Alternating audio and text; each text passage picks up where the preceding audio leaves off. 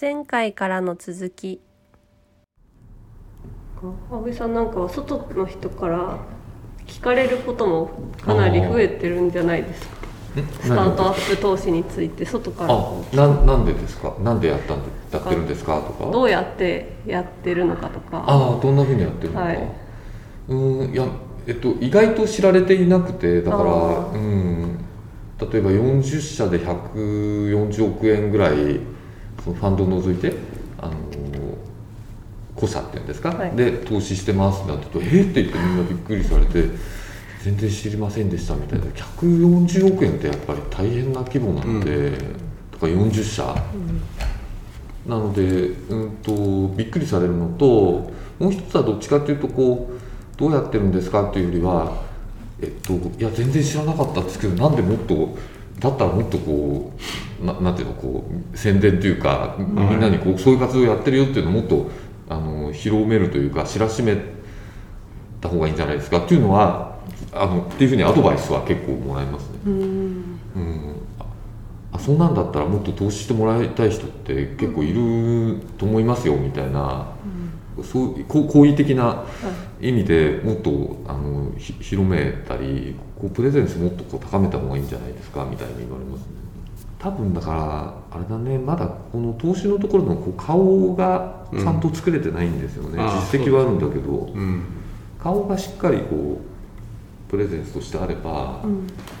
もっとこう金額とか社数じゃなくてああそこやってるんだよねっていう。何、かあった時にちょっと聞いてみようかとか、うん。そういうこう想起してもらえる。うん。そこが多分課題かもしれないですね。なんか多分前少しだけここでも出たそのマレーグループの投資って、その投資のプロから見るとなんかどんなテーマでやってるか分かりにくいっていう話があったじゃないですか、そのあたりってその投資家としての顔とかカラーとかもしかして少し関係するんですかね？どうなんですかね。なんか例えばなんとか特化ファンドとか、はい。そのこういう業態に特化した投資をしますっていうファンドとかはやっぱり分かりやすいというか。でもマレーグループの場合は業種でも業界でも指定できないと言いますか。確かに。そこもあるかもしれないですね、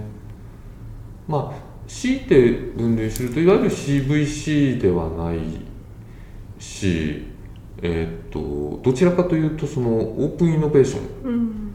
うん型の投資なんですけどオープンイノベーションがそもそもあんまり成功事例が僕の認識ですとあんまり成功事例がない、オープンイノベーションやってますとか何社やってますとか何年間やってますっていう話は幾分かあるんですけどオープンイノベーションですごく成功しました。うまくそれがこう大きな価値につながってますっていう事例はまだこれからなのかなと思っていて。ですから、えっと、オープンイノベーション型のうーんやっぱ投資？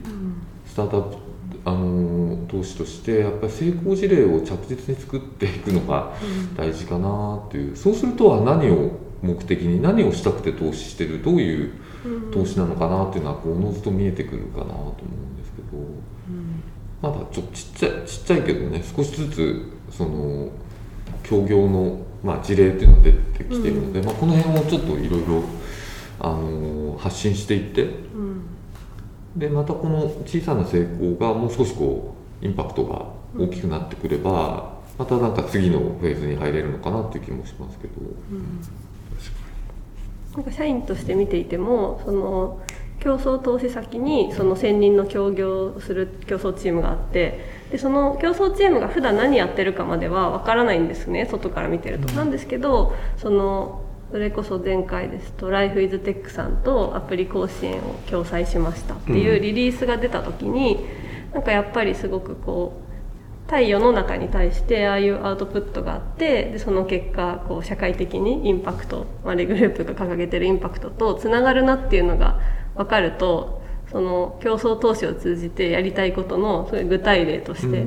ぱりなさらにりなんかこういうことが進んでいくうん。ためのまあなんでしょう。その私だったらそのためにつながるリサーチをしようとか、うんっていうので結構そのリリースが出る回数とかも、うん。あの増えてきてると思うんで。リリースめちゃめちゃ出てますよね。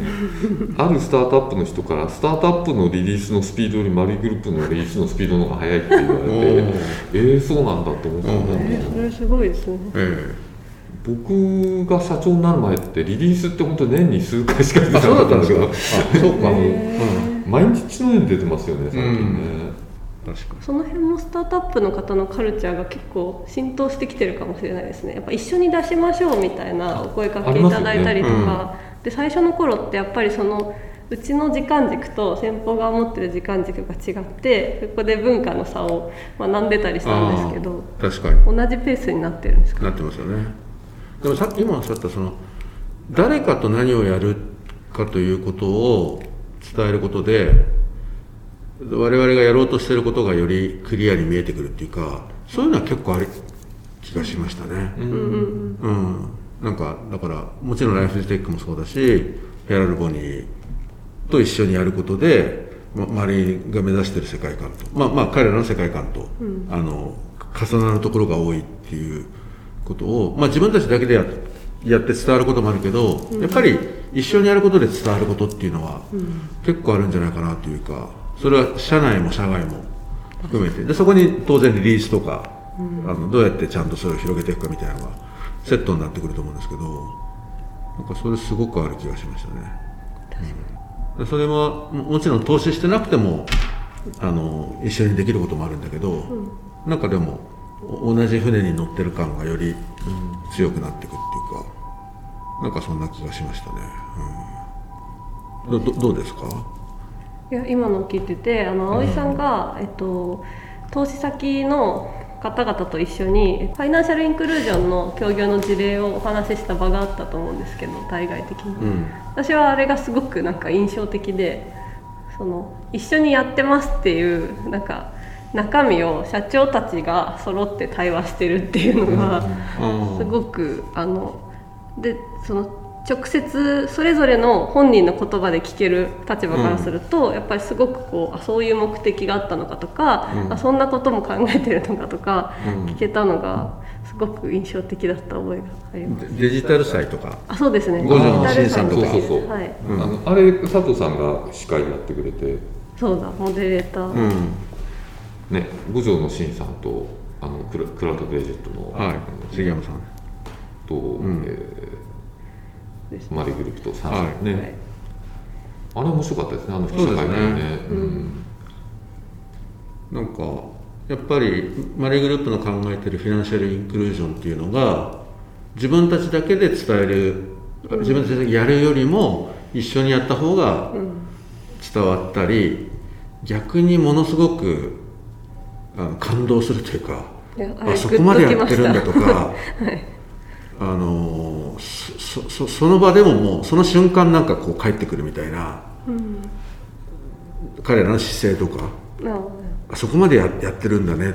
とか、なんかそういう学学びも多いなと思うんですよね。うん。本当そうですね、ええ。でもなんか今その話になって思い出したんですけどあれって記者会見でやったんですけど、オンラインで、うん。結構そのファイナンシャルインクルージョンとかその競争の話ってあんまり取り上げてもらえなくてもっぱらデジタル債のテクニカルなところが結構その取り上げ記事とし記事っていうんですか報道としては取り上げるのは。なんだけどあの記者会見の記者会見っていうのかなあのえーっと発表の場ってなんかすごく対話含めて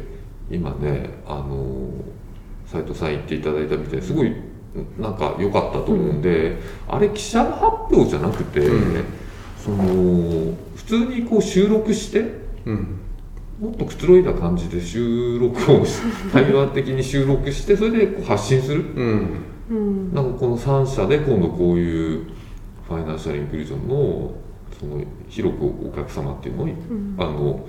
あの方をこう含めたそういうあの新しい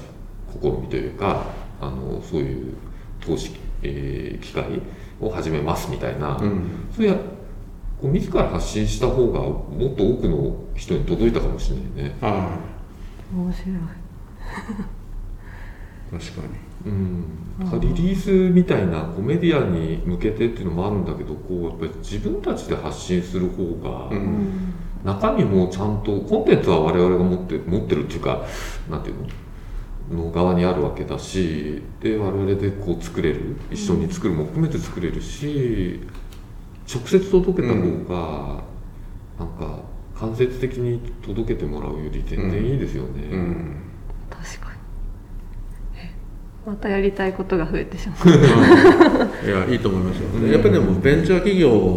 はオウンドメディアっていうか自分たちのメディアを使ってるっていうのはやっぱりそういうことなんじゃないですかね,、そうですよね。既存のメディアでだともうそもそも規模的に取り上げてられらもらえないし、うん。取り取り上げられても一定の文脈でそうだから世界観が伝えられる世界観が伝えられるね、ね。ええ。それはあるかも、いや全部対談集見たいですね。いやーもうなんか僕は途中でなんかもうなんか思いに余ってなんかこう、声が詰まっちゃって。ここちょっと一瞬あの、困りました僕も。あの なんていうのモデレーターで。でもそうなんだろうなと思って、僕もそうだったから、やっぱそのシーンを例えば今までだったら分からないですけど限られた担当者しか知らなかったとかそういう可能性もあったと思うんですけどやっぱああいう場で直接聞けたことでもうなんかあのそのまんまダイレクトに見てる人も共感できたりとか、うん。何かこう心に響くものがあるじゃないですか。そうですね、うん、それ。やっぱその辺がソーシャルメディアのいいとこなんでしょうね。だからもっと、もっともっと活用しないと、確かに。うん、内容的にも到達人数的にも上手にできれば自分たちで発信しした方がね、もういいケースがだ多くなってるから、まあ、もちろんリリースと両方やってもいいわけですけど、そうですね。リリースだけでっていうんじゃなくて今でも、えっとだから発信用のものを作ってリリースするとかね、こう両方兼ねて分けないで一緒にしちゃった方がいいかもしれない。ですね。全ての競争投資先とストーリーが全く違うストーリーがあるじゃないですか、うん。出会いから何から全部違うんですごく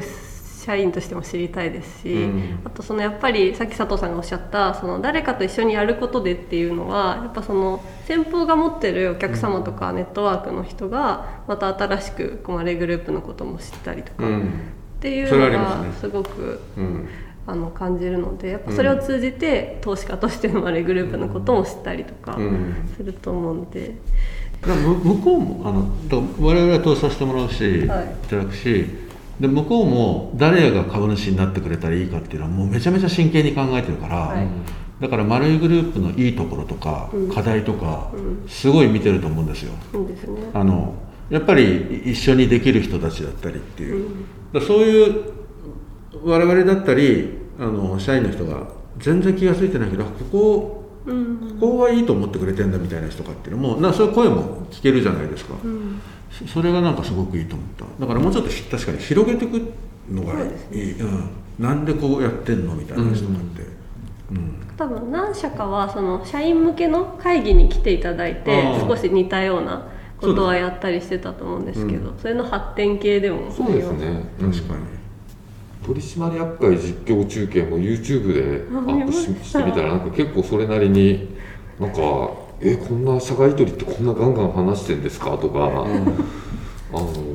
結構反響がねあったって聞いてるので。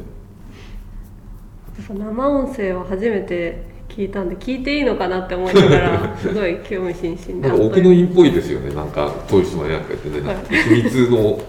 なんか密室みたいなね。そう。あ出していいんだって思って。次回に続きます